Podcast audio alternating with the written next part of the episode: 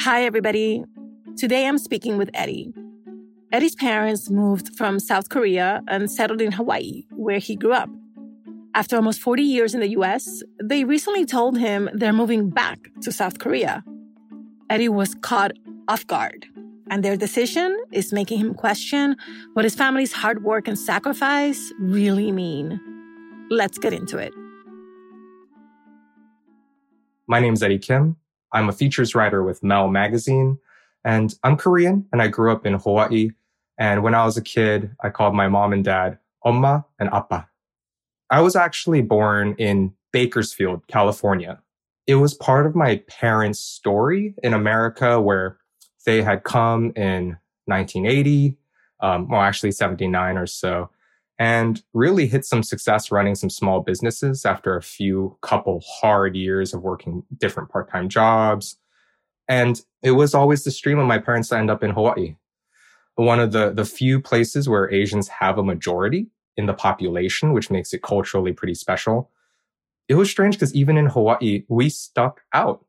My parents didn't speak great English. My dad was much better because he was sort of the the front man for the business. And when they got to Hawaii, it was their dream to open a, a takeout sushi franchise. When I was growing up, it really did feel like, in a lot of ways, the American dream. There were the kinds of people who worked 80 hour weeks. You know, I never saw the struggle growing up. The struggle was really the amount of work they did and the fights they, they got into over money, over life decisions, just stress. And um, I see that now. my dad, in his very nonchalant kind of way, called me up and he was like, you know, um, we're thinking of buying a condominium in Korea. And I thought, oh, as, as an investment? And he was like, no, for your mom and I to live there. so it wasn't like a, it wasn't like a moment of, Hey, Eddie, let's sit down. What do you think about this decision? It was just, I know my parents. I love my parents. They know that I would overthink it if I got involved in the decision making. Oh my gosh. I mean, what about the future? What does that mean? What does that entail? My heart and gut response was that this was a disaster, like a tragedy. After all this time, 20 years in Hawaii, sending me, you know, through private school, through, you know, university. And then for them to be like, yeah, the experiment is now done. We are pleased with the results. And the whole framing is we did this for you. And I'm just like, gosh, should you have done it for me?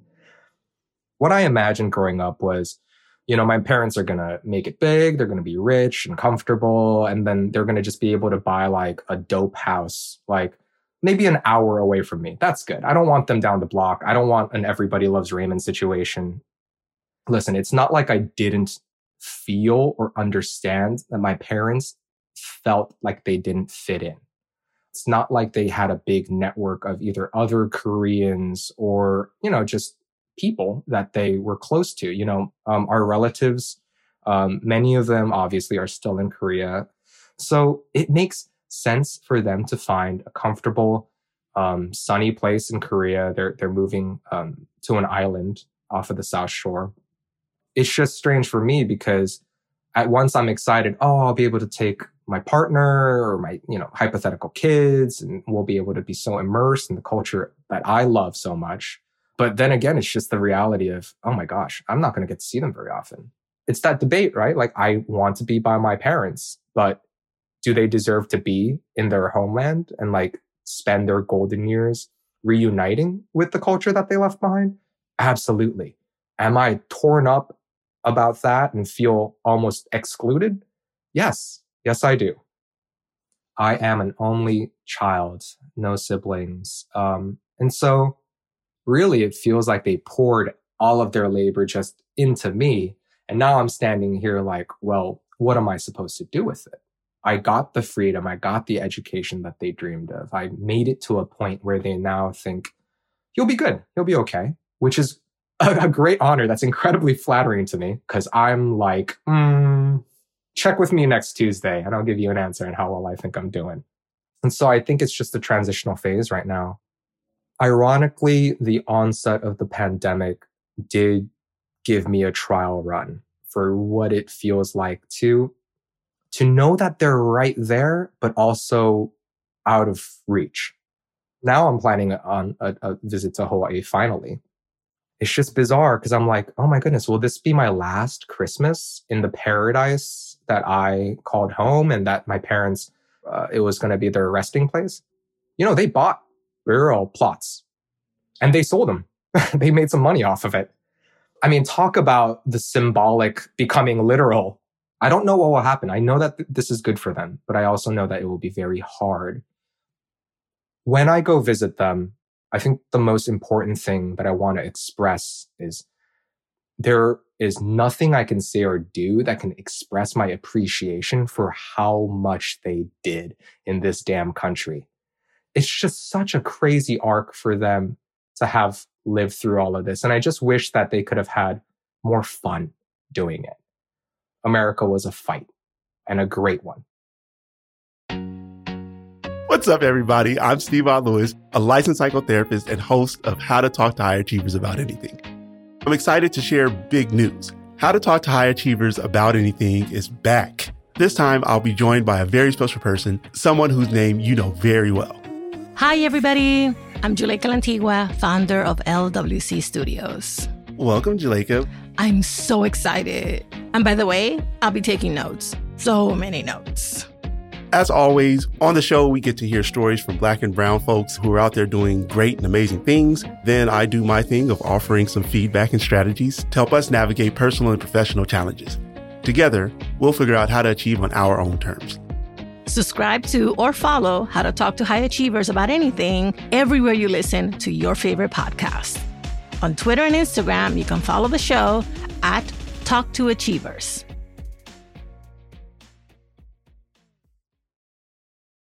From KPBS and PRX, Port of Entry is back. This season features cross border stories about artists and musicians turning pain into superpowers. A kid caught smuggling drugs through the US Mexico border becomes an artist and designer. Carlos Santana's best friend, musician Javier Batiz, turns down mega fame for family and community. Port of Entry, a narrative documentary podcast, offers cross border stories that connect us all. Visit portofentrypod.org or listen on Apple, Stitcher, or wherever you get your podcasts. Hi, everybody. I'm Juleyka Lantigua, the creator and executive producer of How to Talk to High Achievers About Anything. And I'd like to invite you to be a guest on the show. Every episode, we talk to Black and Brown folks striving to do big things and looking for ways to level up. Licensed psychotherapist Devon Lewis offers feedback about aspirational challenges we all face. Things like imposter syndrome, perfectionism, and especially how we define success. We'd love to hear about your triumphs and where you still trip up sometimes. Send our producer Virginia an email so she can get your story on the show. She's at virginia at lwcstudios.com. As we spoke, it was so clear that Eddie's story is full of joy and heartbreak. On the show, we often talk about why our families come to the US. But what about when they decide to leave after living entire lives here? How can first gens process the news? And how can we prepare for a long distance family life we never expected to have? You know, I called it an expert. My name is Sarah Hedy Moon, she, her pronouns. I'm a Korean uh, immigrant, queer uh, psychologist practicing in private practice currently and as a consultant as well around uh, DEI issues um, and instructor and writer as well. You heard Eddie's testimony. What did you hear as you listened? he had a beautiful way of holding the tension of so many different feelings he's feeling at once. He talked about loss. He talked about being grateful for his, his parents and all that they've sacrificed for him. The joy he feels that his parents get to go back to Korea and be immersed in that again, but also a sense of loss for himself and what he thought his life would look like with his parents as they got older. So he described his experience and his uh, reactions and emotions in a very nuanced and complex way. Yeah. I also was really paying attention to the the themes of joy and loss as I was talking to him. So can you zoom out a little bit for us and talk about what is it that is both joyful in this, in the ability of a parent to do this, in the ability of a child to be independent, and then what is what is it that we lose when something like this happens? I'll start with the loss piece. Um, I think the experience of being an immigrant or a child of an immigrant is that grief and loss is just inherent and kind of weaved, interwoven throughout one's life. There is kind of the loss of what is, what could have been, um, lost time. I think, especially for children of immigrants who, are, immigrants who are so accustomed to work hard, keep going, pursue career, pursue financial stability. You know, that's the reason why Eddie's parents moved uh, to the US it's easy to get caught up in that and not pause for a moment. And this is a moment for Eddie where he is able to pause and describe moments where we're reminded of the hopes and the dreams that our parents had. Um, like there are whole people outside of being our parents. It's yes. always shocking to discover that. mm-hmm. Especially when they're communicating to us that they are doing this for us that's their whole goal. That's why they moved to the US. That's why they're working so hard and long hours. And we forget that they are human with their own desires and dreams. And I think the joy in uh, going to the joy piece is, you know, they must have worked very hard. Um, I don't think it's just about hard work. I'm sure there were other aspects that allowed them to succeed enough to be able to afford a condo back in Korea and for Eddie to be in a place where it isn't a huge crisis for them to move back. Um, so there's joy in that and recognizing, oh, my parents can really enjoy the rest of their life where they feel most comfortable and at home.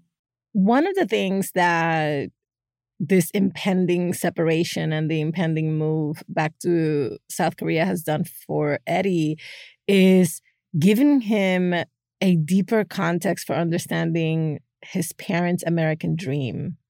And he's become very doubtful about whether that concept is even acceptable or relevant anymore. Do you hear themes like that or conversations like that when you talk to your clients? Like at moments of big changes and transitions, do they start to think about well, we've been in pursuit of this mythological American dream. You know, what I hear mostly or most often is that they recognize that the American dream isn't what they thought it would be pretty early on, not at towards the end, but they're, you know, they've had time to grieve and to recognize that it's not that easy to reach the American dream. And it wasn't as, uh, rosy as they maybe thought it might be, or the success wasn't as big as they might be.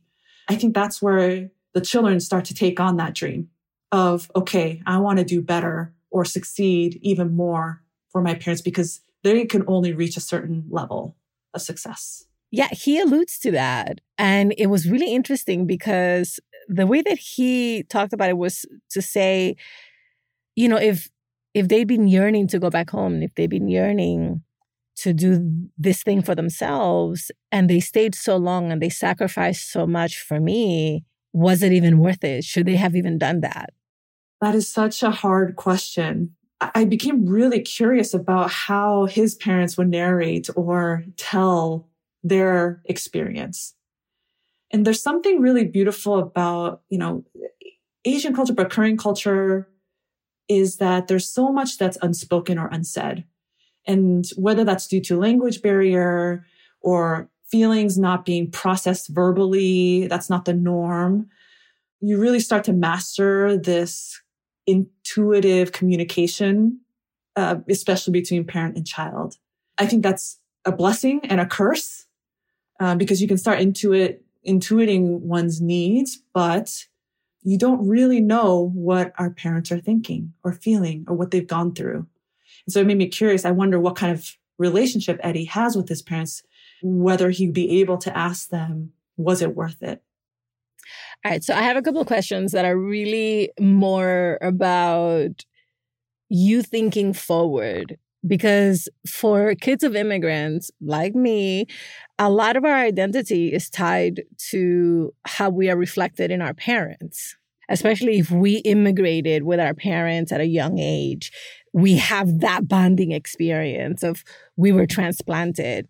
And so when I was thinking and listening to Eddie's uh, testimonial after, I was wondering, well, how is his identity going to change, right? If he doesn't have that constant reminder of who he is, where he comes from, how he was raised. And so I, I would love to hear your thoughts on that. Yeah, I already feel a sense of loss for him. Um, and I'm kind of remembering an interaction I had with my own Amma uh, last week where she made me one of my favorite Korean dishes that I don't know how to make. And I said, it's so delicious. It's so delicious. And she's like, I'll make you more because I know you can't make it. And as long as I can make it for you, I want to make it for you as much as I can. And even just that, you know, the food, those are small things, but a huge reminder um, of our parents and, you know, our own culture, where we belong, where we come from. Um, so not having moments of that, you know, is he going to go find his favorite dish somewhere else? But there's something different about having it coming home to it having it prepared. Uh, yeah, so I already feel a sense of loss for him. And even the language piece, I'm not sure if he is fluent in Korean, um, but there's something about he, you know, him talking about wanting his future kids to be around his parents and language is a huge part too. Yeah. And so my last question to, to you is any suggestions you have about how first gens, second gens, when they are facing this impending separation or when there will be huge physical distance between people. And I guess the pandemic has helped us think that and, and act that through. What are some of the ways that we can maintain sort of like that emotional connection, that spiritual te- being spiritually tethered to one another, right? Because that's what closeness does to you. That's part of why your mom making you that dish that you love is so important because it's part of that you're emotionally tethered to her and no one can make it just like that. Yeah. I think it requires or it's going to require a lot of intentionality. Um, seeking friendships or communities that help you remind uh, yourself of your own culture, whether it's through food or celebrating holidays. Um, and I think visiting, if they have the financial means to do so, to visit parents as often as they can and immersing themselves in uh, the motherlands too is going to be an amazing experience that they can really internalize and bring back with them when they come back to the States. But it really does take an intention to make an effort to continue to connect with their own culture as a way to connect with uh, with our parents. Um, the more you do for yourself in engaging with your own culture, the more you have to talk, you know, things to talk about with your parents, ways to connect with them. Uh, it, it creates that bridge when they feel so far away. Sarah, thank you so much. Thank you so, so much. Thank you for having me here.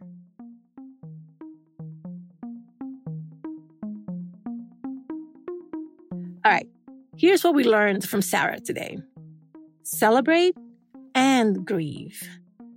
During times of transition, take a pause to acknowledge the losses your family has lived through and sit with the joy change can bring. Consider their version your parents' experiences in the US are certainly different from yours. Knowing how they tell their story can help you get a fuller picture of what it has all meant. And remember, connect intentionally.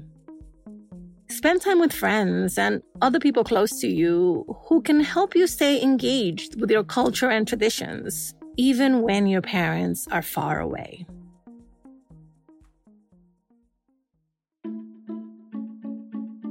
Thank you for listening and for sharing us. How to Talk to Mommy and Papi About Anything is an original production of LWC Studios. Virginia Lora is the show's producer. Kojin Tashiro is our mixer. Manuela Bedoya is our social media editor. I'm the creator, Juleyka Lantigua. On Twitter and Instagram, we're at Talk to Mommy Papi. Please follow us and rate us on Apple Podcasts, Amazon Music, Pandora, Spotify, anywhere you listen to your favorite podcasts. Bye, everybody. Same place next week.